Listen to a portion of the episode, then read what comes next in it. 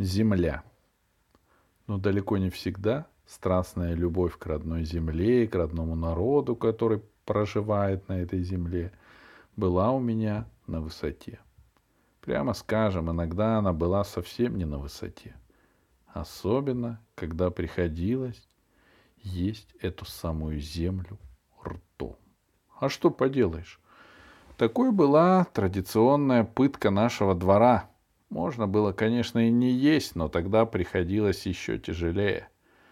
«Что?» — возмущался Колупай. «Не будешь? Тогда я тоже не играю. Мне что, больше всех нужно?» И едва он произносил эти загадочные слова, наступала полная тишина. Все в полной тишине смотрели на меня, потому что есть землю отказывался, как правило, я. Все остальные, морщась и кривясь, как-то проглатывали или делали вид, что проглатывали маленький какой-нибудь кусочек почвы или там песочка, засовывали в рот, потом долго и с облегчением плевались, хватались за живот, падали ничком, в общем, входили в роль. Я же войти в роль, ну, просто никак не мог. Может, поэтому Колупаев заставлял меня не просто есть землю, а есть землю под своим руководством — «Ты, Лева, не спеши», — говорил он ласково. «Тут спешка ни к чему. Ты ее берешь, слегка растираешь, вот так вот, камешки выбрасываешь, доводишь до кондиции». «Почему ты никогда не ешь землю, а, Колупай?» — тихо спрашивал я. Колупай очень любил этот вопрос. «Ха!» — говорил он. «Ха! Почему? Да я ее, знаешь, как люблю нашу землю. Я ее сколько хочешь могу съесть, и на первое, и на второе. И все вокруг начинали тихо, гнусно хихикать. «Ну, только зачем я ее буду есть?» — сурово заканчивал он. «Не я же проиграл». Но и это была горькая правда. Выиграть у проклятого Колупая было просто ну никак вообще невозможно — ни в ножички, ни в прятки, ни в сыщика и вора. На своих могучих ногах он легко преодолевал любые препятствия, скрывался как привидение на крышах трансформаторной будки, гаража и черт его знает еще где. Но самое главное, никакие обстоятельства не могли сломать могучую колупаевскую волю к победе. Даже если я стартовал с большим для меня преимуществом.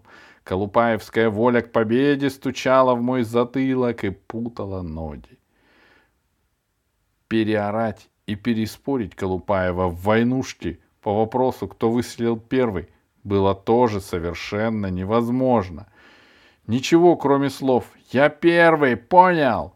он в этот момент не признавал и мог повторять это 100, 200, 300 раз подряд, делая одновременно угрожающие телодвижения, которые, конечно же, приводили в трепет весь наш двор и любого человека в отдельности.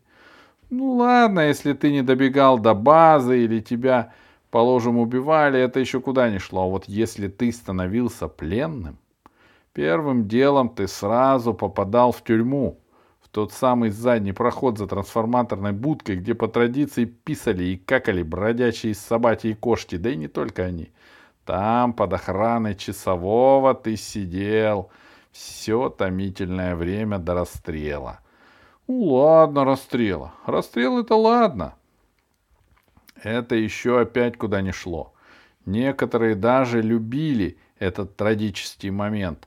«Хайль Дитлер!» — истошно кричал Демочка и медленно, не сдеваясь, падал лицом вниз. Вовик же, напротив, распалялся до не... неимоверности, и расстреливать его было действительно интересно. «Расстрелять!» — скупо цедил Колупай своим подчиненным и с интересом следил за Вовиком. «Пух!» — жалостливо пулькали подчиненные, со страхом глядя в ненавидящие Вовиковы глаза — «Не попал!» — скандально орал Вовик и плевал в сторону расстрельной команды. «Так не бывает!» — в свою очередь разноголосо орала расстрельная команда. «Бывает!» — веско говорил Вовик. И тогда к нему зловещим шагом подходил Колупай. «Я воль, русиш партизанен!» Своим противным голосом цедил Колупай. Обычно Вовика. Вовик и я играли за наших, а Демочка с Колупаем за немцев. «Я воль, русиши швайны!» — говорил Колупай, поигрывая хлыстиком. «Не хочешь умирать, скотина?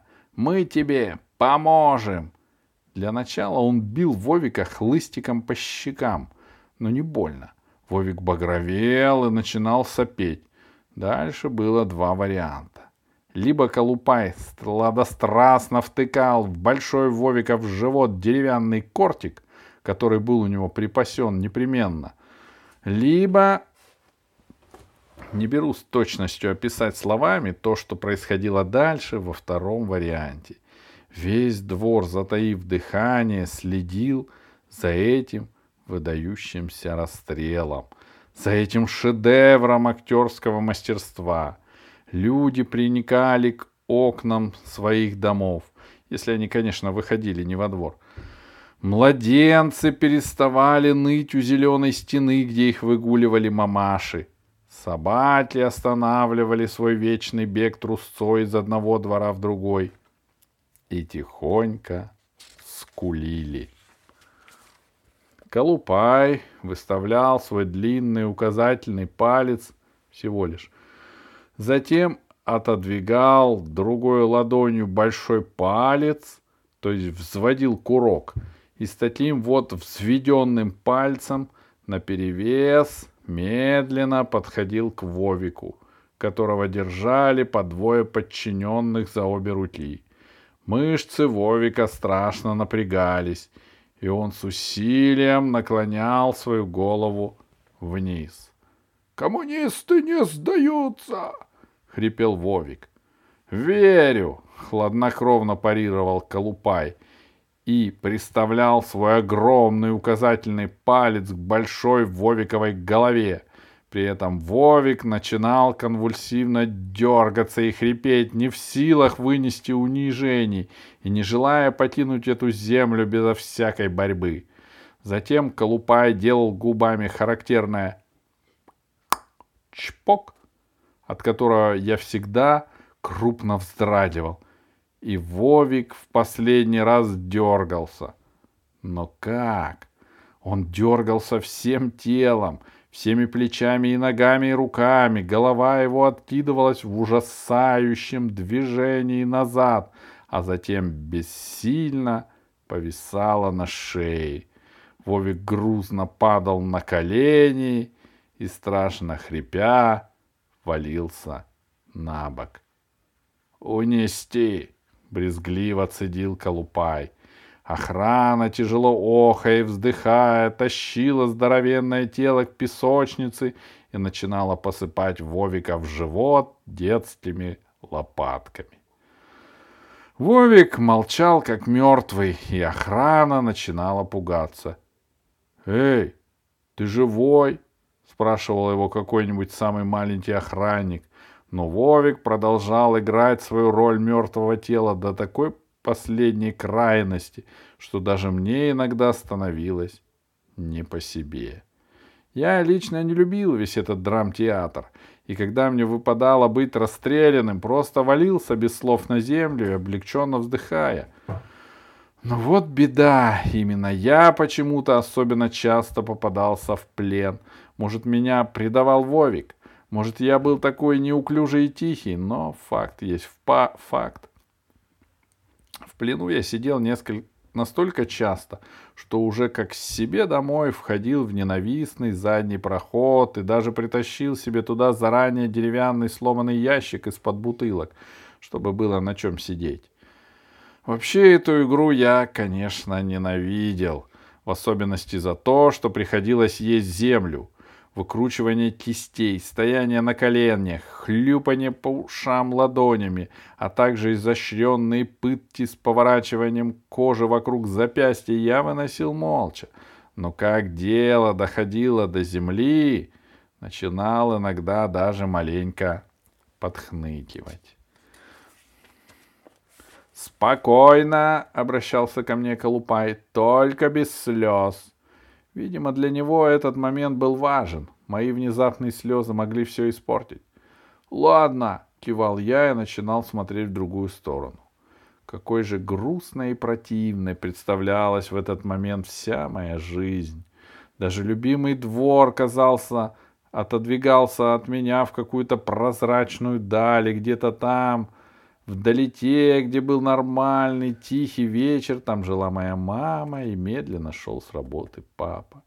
Где-то там жил совсем другой мальчик, типа меня, с обычной внешностью, вполне сносной судьбой и достаточно определенным будущим. Здесь же ждал своей участи совсем другой, сдерганный, замученный, грязный от щек до ботинок и потерявший веру в жизнь человек. Ему уже было все равно, только очень не хотелось есть землю. «Послушай», — говорил Колупай тихим голосом, — «ты же можешь ее не есть. Если ты совсем не можешь ее есть, мы же тебя не заставляем. В таком случае мы просто выводим тебя из игры. Мы отводим тебя до подъезда, и ты спокойно уходишь домой. Ужинаешь там, пьешь чай, читаешь книжку. «Нет!» — истошно орал я. «Хорошо!» — торжественно говорил Колупай. «Начинаем!» Мое лицо медленно, медленно пригибали к земле. Все знали, что просто брать ее руками и пихать в рот я не мог, потому что меня тошнило. Наконец Колупаев окончательно додебал меня до земли. Выбирался рыхлый кусочек с более или менее чистой такой черной землицей. И я хватал ее губами, зубами, носом и кричал утробно и страшно «Все! Ну все, гады!»